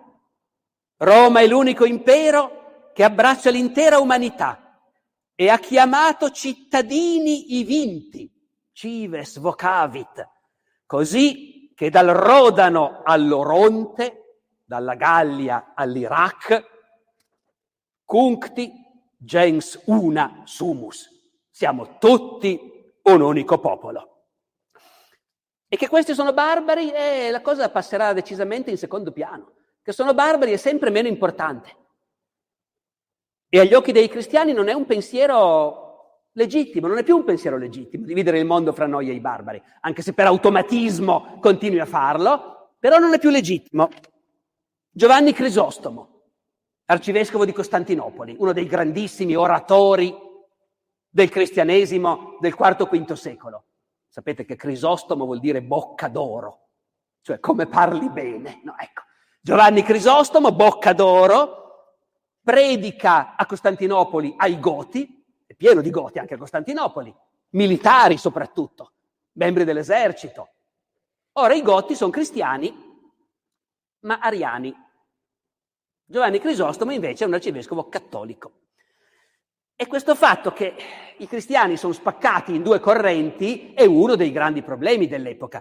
E Giovanni Crisostomo predica, predica ai Goti, sforzandosi di convertirli al cattolicesimo ortodosso, e mette in piedi per questo tutta un'attività di propaganda rivolta ai Goti, in cui a un certo punto gli capita di celebrare messa insieme a un prete goto, con una liturgia in parte in lingua gotica, Sapete che i Goti avevano tradotto in gotico eh, la Bibbia già nella prima metà del IV secolo. E in questo, in questo sermone che fa a una congregazione piena di goti, Giovanni Crisostomo, in greco naturalmente, spiega che che è motivo di orgoglio avere nel suo gregge tanti barbari, lo dice, tanti barbari che si avvicinano a Cristo. E poi dice agli altri, non dovete stupirvi che ci siano anche i barbari qua in mezzo a noi, che partecipano alla nostra liturgia, che si alzano a parlare insieme a noi. Perché, dice Giovanni Crisostomo, guardate che anche Abramo o Mosè a noi sarebbero sembrati dei barbari. Eh? È... Questo concetto di barbari non ha più senso quando ti metti in questa prospettiva. Anche i profeti ebrei erano barbari allora. Non ha senso usarlo. E quindi la sostanza è che appunto eh, in questo mondo è avvenuta una vicenda che noi oggi, se volessimo strumentalizzarla per i nostri scopi politici, ideologici di oggi, sarebbe facilissima da strumentalizzare, sia in un senso sia nell'altro. Perché credo che dal discorso che vi ho fatto quest'oggi non sarebbe difficile tirar fuori delle conclusioni del tipo è evidente che un grande impero può per secoli gestire l'immigrazione come una grande risorsa e trarre forza dall'immigrazione e dall'integrazione. Così come sarebbe possibilissimo trarre una conclusione del tutto opposta, o perlomeno complementare ma diversa. L'immigrazione a un certo punto può essere qualcosa che destabilizza in profondità una società. L'aggiunta che dovrebbe mettere tutti d'accordo, ma che è un'utopia, è bisognerebbe gestirla bene. Bisognerebbe sapere cosa vuoi fare, sapere cosa stai facendo, mantenere una coerenza e così via, ma questa appunto è un'utopia. Come sempre succede, noi lì, in questa storia, abbiamo di fronte qualche cosa che ci colpisce di più oggi di quanto non colpisse i nostri antenati cent'anni fa, perché cent'anni fa nessuno raccontava le invasioni barbariche in questo modo. Nessuno pensava che problemi di immigrazione, di cittadinanza fossero cose interessanti, importanti. Cent'anni fa, in un mondo dove si ragionava in modo diverso, i discorsi erano la razza, l'etnia, la razza latina, la razza germanica, no? Tutte cose che oggi in Occidente non, non sono più di moda. Oggi noi in questo vediamo appunto un esempio di qualcosa che è successo che sotto certi aspetti a me sembra che possa evocare problemi che conosciamo anche noi oggi, senza dare risposte, però appunto forse dimostrando che studiare la letteratura latina non è una cosa così fuori dal mondo come qualcuno potrebbe, potrebbe pensare. Eh, grazie.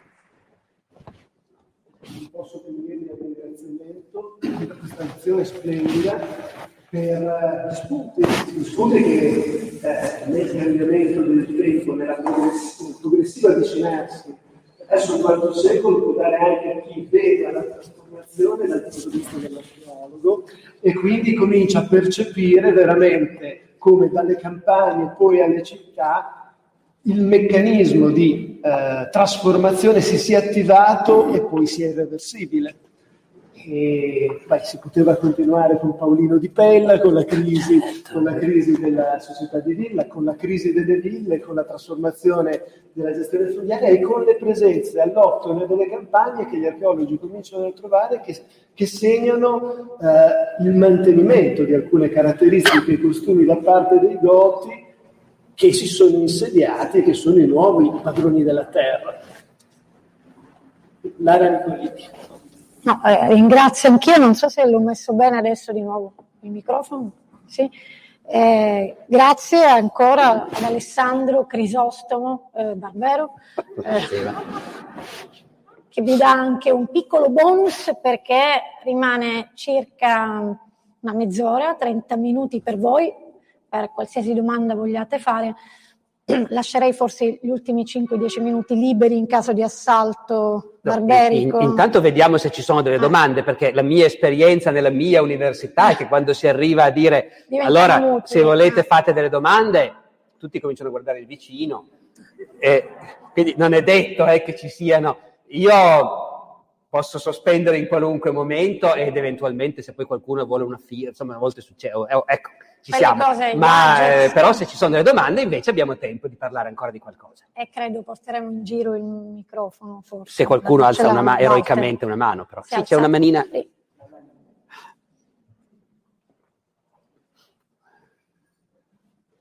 grazie mille per una splendida lezione. A me sarebbe, diciamo, interesserebbe per allungare ancora leggermente il discorso il poi, dopo la parte del sistema occidentale, dal punto di vista dei romani in Oriente, quindi ovviamente per esempio Anna Comnena, che appunto dà un'idea molto chiara di quelli che sono gli occidentali quando arrivano a Costantinopoli. E mi piacerebbe approfondire attimo quell'aspetto, come percepite invece il barbaro, comunque l'estraneo, ma a prendersi l'individualità. Ma dunque, eh, c'è una specie di paradosso, se vogliamo, in questo senso, che l'impero d'Oriente, come sapete la premessa è che benché le invasioni siano cominciate sui confini dell'Oriente, sul Danubio, in realtà poi nei decenni successivi i due imperi d'Occidente e d'Oriente erano ormai molto slegati l'uno dall'altro, con elite di governo che pensavano essenzialmente alla propria parte e non a un interesse comune. E non c'è dubbio che il governo dell'Oriente ha avuto buon gioco a sospingere verso Occidente le ondate di barbari che volevano entrare. Ne consegue che l'impero romano è stato colonizzato dai barbari e suddiviso in regni romano-barbarici in Occidente, in Gallia, in Spagna, in Italia, in Africa, mentre l'impero d'Oriente, i Balcani, l'Asia Minore, il Medio Oriente, l'Egitto, sono, è, rimasto, è rimasto impero romano. Quell'impero romano ha continuato la politica di accettare barbari, farli entrare. L'impero romano d'Oriente, che poi noi a un certo punto cominciamo a chiamare impero bizantino, e che dura, come sapete, pur trasformandosi enormemente nei secoli, ma dura altri mille anni, fino a quando non arriva il sultano Fetih, il conquistatore Maometto II nel 1453. L'impero bizantino continua a essere a tutti gli effetti un impero multietnico, le cui elite greche e cristiane, nonché romane per ideologia, però sono fatte da illirici, da persiani, da armeni, da arabi, da gente di tutti i tipi possibili e immaginabili. Tuttavia questo impero che sul suo territorio appunto pratica assolutamente la multietnicità, ha il dente avvelenato con i barbari biondi. Li chiamano proprio così, eh? nei trattati militari bizantini si spiega come si fa a combattere con gli arabi e invece a combattere con i barbari biondi si fa in un altro modo. I barbari biondi li vedono male, eh, hanno la sensazione che il mondo romano in Occidente è caduto sotto il dominio di questi barbari. L'Occidente non perde occasione per ricordarglielo. Eh. Eh, sapete che questo è, è, il momento in cui nel mondo romano comincia a emergere un concetto di Europa come zona con un suo destino politico diverso. L'impero romano di per sé era un impero, per carità, con un centro in Europa, ma di fatto spalmato su tre continenti e dove l'Europa di per sé non aveva nessun significato politico. Ma nel momento in cui è l'Europa che è stata occupata dai barbari, allora si comincia a parlare di Europa. Gregorio Magno scrive a Costantinopoli, inizio del VI secolo, dicendo, del VII secolo, scusatemi, ovviamente, intorno all'anno 600, Gregorio Magno scrive a Costantinopoli dando la sensazione che quello che resta del mondo romano in Occidente avrebbe tanta voglia di un aiuto che arrivasse dai, dai fratelli d'Oriente e però si sta un po' scoraggiando. C'è una lettera in cui Gregorio Magno scrive all'imperatore dicendo non dimenticatevi dell'Europa caduta sotto la legge dei barbari. Ecco.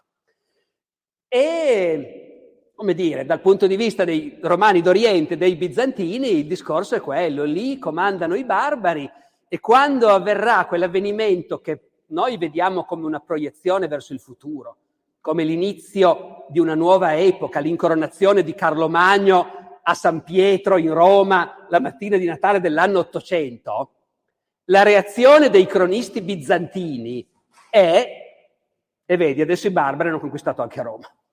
Avevano già conquistato tutto il resto dell'Occidente nei secoli scorsi, finora Roma resisteva e adesso hanno conquistato anche Roma. Quindi il mondo dei romani d'Oriente, come dire, coltiva la sensazione che l'Occidente è perduto ormai, che ormai non è più abitato da romani, è abitato, Anna Comnena che lei citava, dice i Celti, li chiama così, no? questi crociati che arrivano dalla Gallia soprattutto, e quindi c'è un profondo senso di, di estraneità. È anche interessante vedere come reagiscono i romani d'Occidente, perché ben inteso, appunto, attenzione, la formazione dei regni romano-barbarici vuol dire che a un certo punto smette di funzionare un governo, il governo dell'imperatore d'Occidente.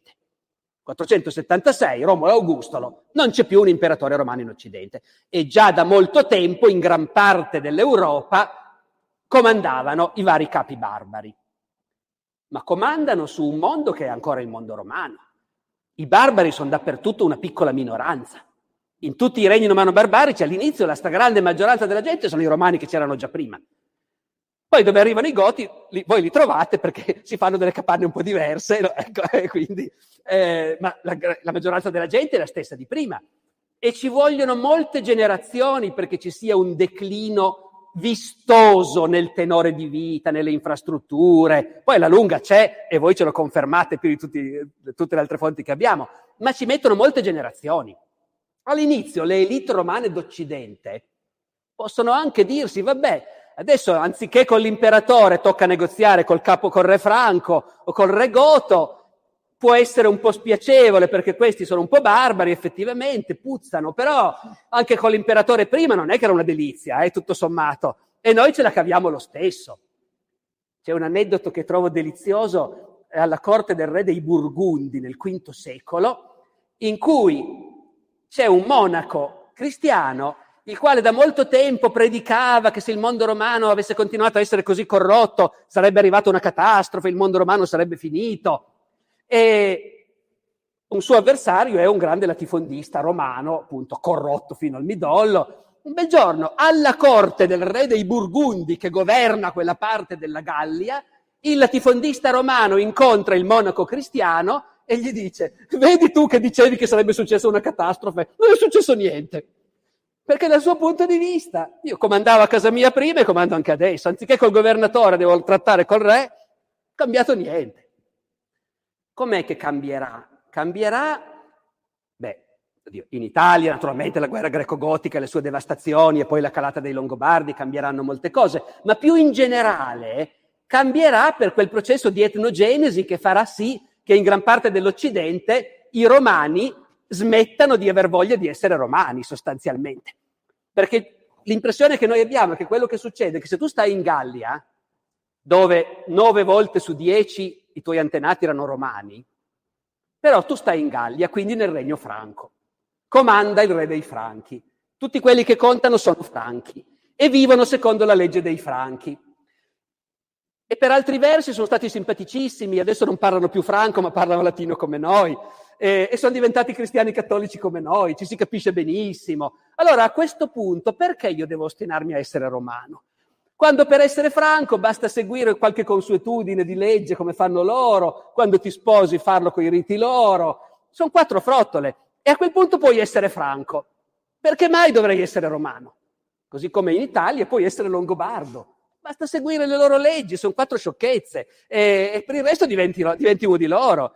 E, beh, poi, eh, certo, certo, poi naturalmente andare a farti seppellire come loro con la spada e tutte queste belle cose qua, ma non costa molto.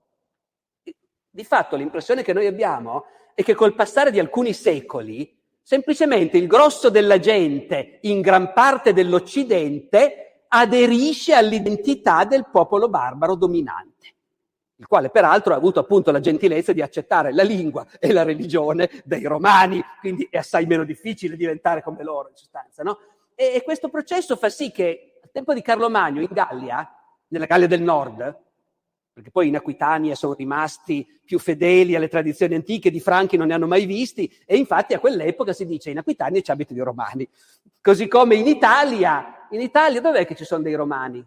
Eh, sì, lì, in quel posto lì, che i Longobardi hanno conquistato molto tardi, Ravenna e dintorni, che infatti si chiama Romagna, eh, perché lì sono romani. Ma in tutto il resto dell'Italia un romano non lo trovi, cioè a Roma sì, ma in tutta la pianura padana un romano non lo trovi al tempo di Carlo Magno. Sono tutti longobardi, ovviamente. E non è che sono tutti diventati alti e biondi, sono tutti tappi e scuri. Però ormai, se tu chiedi a uno, ma tu chi sei dal punto di vista etnico, ti dice mi, Lombard, certo, perché quella è un'identità che tutti quanti sostanzialmente hanno accettato. Tant'è vero che i cronisti franchi si interrogano su questa cosa. Noi sappiamo che la conquista franca della Gallia è un mito, i franchi non hanno mai conquistato la Gallia, si sono stanziati col permesso del governo romano nel nord, nell'estremo nord, e poi il resto della Gallia del nord, quando è caduto Romolo Augustolo, i notabili e i vescovi si sono riuniti e hanno detto chi ubbidiamo adesso?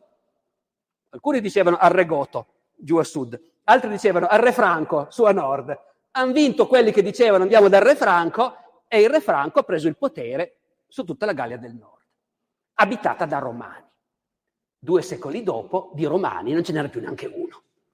E i cronisti franchi scrivono, i nostri antenati hanno conquistato la Gallia, a quel tempo c'erano i romani in Gallia, noi li abbiamo distrutti, li abbiamo sterminati tutti, fatti scappare tutti.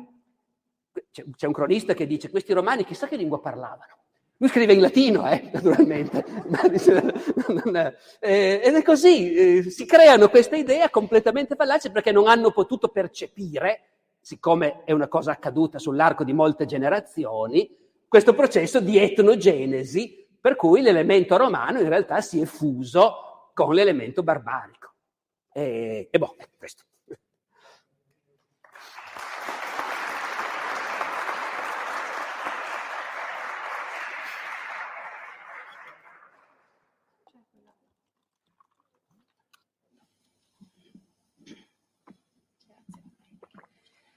Eh, grazie, anche io volevo ringraziare per eh, l'interessantissima lezione e io mi chiedevo in particolare ehm, un po' eh, se quanto diciamo, l'evoluzione di una popolazione che era definita barbara dai romani abbia, aiutato, abbia mh, sì, facilitato l'assimilazione della popolazione all'interno del, del popolo romano. Ad esempio mi chiedevo in particolare rispetto agli arabi, che probabilmente un po' come i greci erano un pochino più evoluti, evoluti sempre tra virgolette, non so che termine usare, eh, dal punto di vista degli studi scientifici, medici magari, anche rispetto invece alle popolazioni nordiche e quindi se questo quanto e se abbia aiuta- aiutato nell'assimilazione di queste popolazioni. Grazie. Ma allora, indubbiamente nel caso dei barbari del nord, diciamo così, dei barbari biondi che hanno creato l'Europa romano-barbarica, eh, loro erano prigionieri di una contraddizione. Cioè, da un lato, i barbari, ogni popolo barbaro era molto orgoglioso di se stesso, della propria identità, della propria forza. E noti che in molti casi erano popoli appena formati. Eh. I franchi o gli alamanni non sono popolazioni che esistono da secoli, sono gruppi diversi che si fondono durante le invasioni e che si danno dei nomi inventati.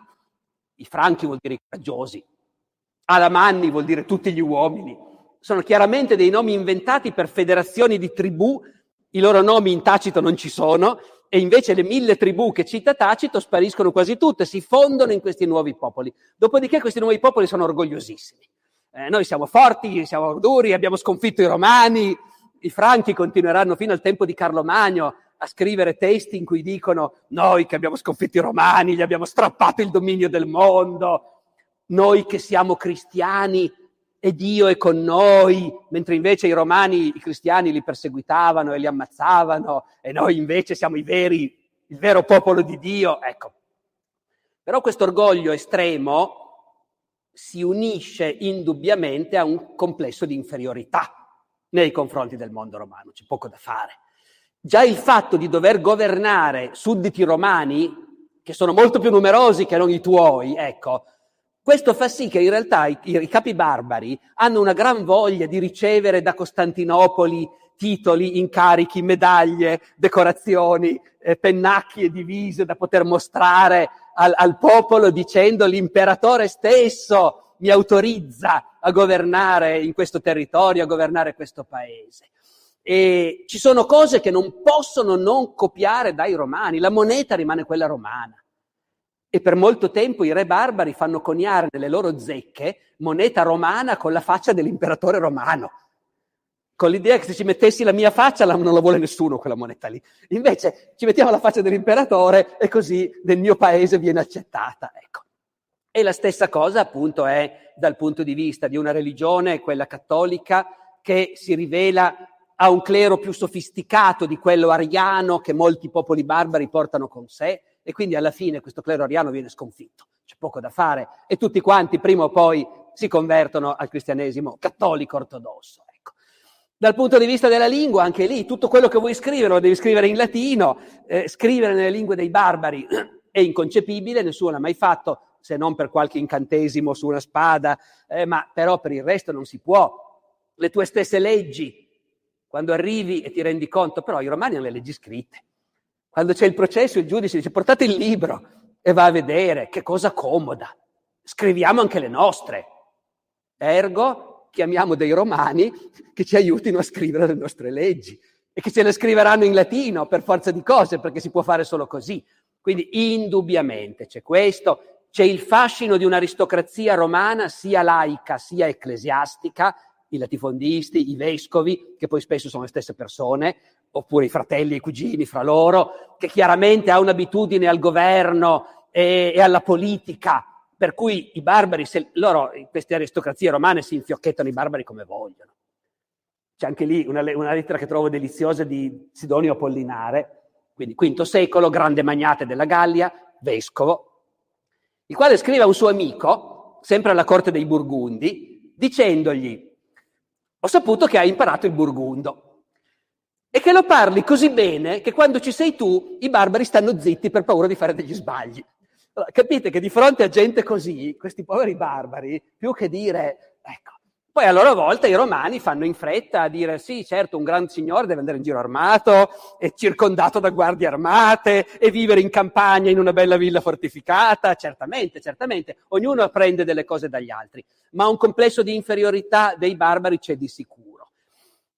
Il paragone con gli arabi è molto interessante, io non ne so abbastanza degli arabi, però è molto interessante perché la situazione di partenza è del tutto identica, cioè un popolo di invasori che conquista un grosso pezzo di impero romano abitato da cristiani e che comincia a governarlo con un'elite di guerrieri arabi che è l'elite dominante esattamente come i Longobardi sono l'elite dominante in Italia, e sotto di loro per molto tempo va avanti la vita della società romana e cristiana, romana anche se parlano in greco, in realtà in gran parte del mondo conquistato dagli arabi, vanno avanti per almeno un secolo.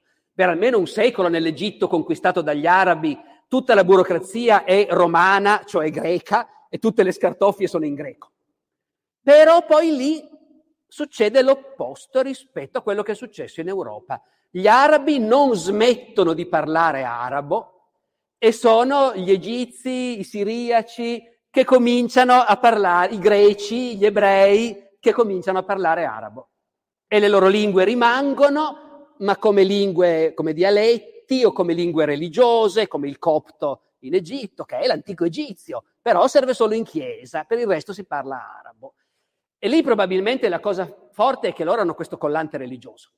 Cioè, mentre i barbari sono cristiani, ma di un cristianesimo, scusatemi la semplificazione, perdente, quello ariano, che si rivela inadeguato a reggere il confronto col cristianesimo cattolico, gli arabi hanno questa enorme forza della loro religione, che li tiene quindi compatti, e la religione vuol dire la lingua, perché il Corano è in arabo, l'Islam è possibile solo in arabo, quello vero, perfetto dal punto di vista di allora. Quindi, quindi l'arabo non viene abbandonato, la religione non viene cambiata e quello che succede è che nei secoli è la gente che abita lì. La gente che abita lì, esattamente come chi abitava in Gallia a un certo punto diventa franco, così chi abitava in Egitto, in Siria o in Palestina a un certo punto diventa arabo. Ma diventare arabo vuol dire che parli arabo, ecco, eh, e che ti converti anche a una nuova fede. Quindi progressivamente, pur senza nessuna costrizione, la maggioranza della popolazione finisce per accettare l'identità araba. Anche da noi si accetta l'identità longobarda, ma è un'identità, come ho detto, anacquatissima. I longobardi parlano latino e sono cattolici. Invece in Siria diventare arabi vuol dire abbandonare il cristianesimo e diventare musulmani. Vuol dire abbandonare il siriaco e parlare arabo. Quindi lì c'è proprio una divergenza totale. Ecco.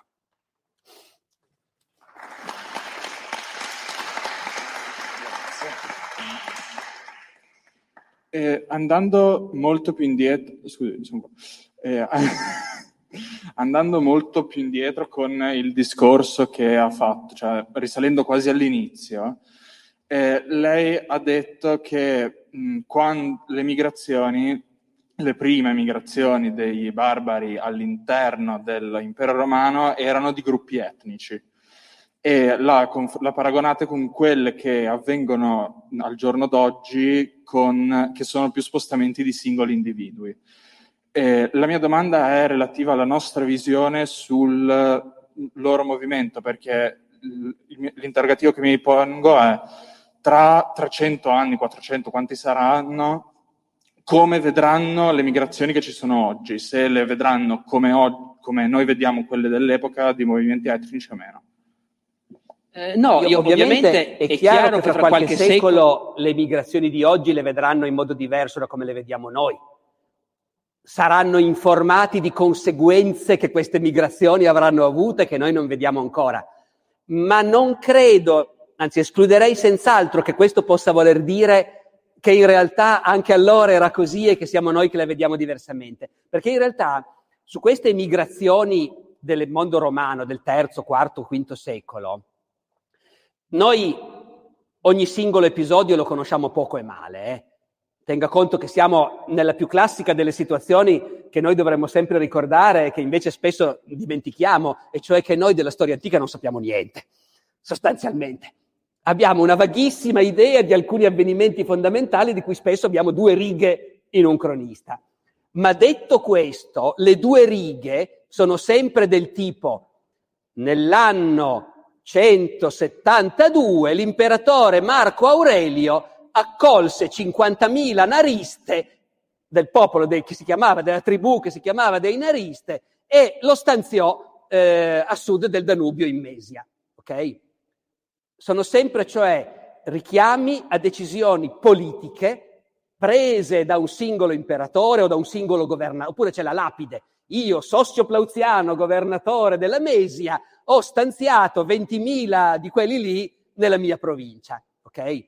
Quindi ti danno sempre la sensazione di una decisione politica specifica che riguardava un singolo gruppo, con una data precisa, con qualcuno che ha preso quella decisione e ha fatto entrare quel gruppo e lo ha collocato in un certo posto. Nove volte su dieci non sappiamo nient'altro, ma tutte in fila tutte queste notizie ci danno l'idea appunto di un fenomeno duraturo e importante. E descritte così non è la stessa cosa che succede oggi, ecco, sostanzialmente. Il paragone potrebbe essere che ne so, certo, c'è la guerra in Ucraina, in Occidente si decide che tutti gli ucraini che vogliono venire possono venire, d'accordo, ma è l'eccezione nei nostri tempi questa, non è quello che succede normalmente. Quindi io rimarrei dell'idea che effettivamente allora il fenomeno avesse una dimensione diversa rispetto a quello che è che conosciamo noi. Poi è sempre giusto chiedersi quanto le fonti e la prospettiva deformano la percezione della realtà, eh? in questo senso è giustissimo chiederselo. Ehm, detto tutto questo, io fra poco più di mezz'ora ho un treno da Principe, il che vuol dire che se facessi il mio stretto interesse prenderei quella porta e scomparirei. Eh, se qualcuno vuole una firma su un libro, un selfie, queste robe qua, cinque minuti però purtroppo, quindi eh, scusate la brutalità, eh, ecco. Grazie per aver ascoltato questa puntata. Nella descrizione dell'episodio trovate il link alla registrazione originale della diretta YouTube. Questa è stata una lunga lezione che ha racchiuso argomenti di cui si era già parlato in altre puntate del podcast. Per discuterne ci troviamo mercoledì alle 21 sulla community Discord per l'ormai appuntamento fisso Il Palco del Mercoledì. barberopodcast.it community per accedere, il link è anche nella descrizione dell'episodio. La musica è come sempre la bossa antigua di Kevin MacLeod in Competech.com, pubblicata con licenza Creative Commons CC BY 4.0. Ci sentiamo la settimana prossima con una nuova puntata del podcast di Alessandro Barbero. Ciao!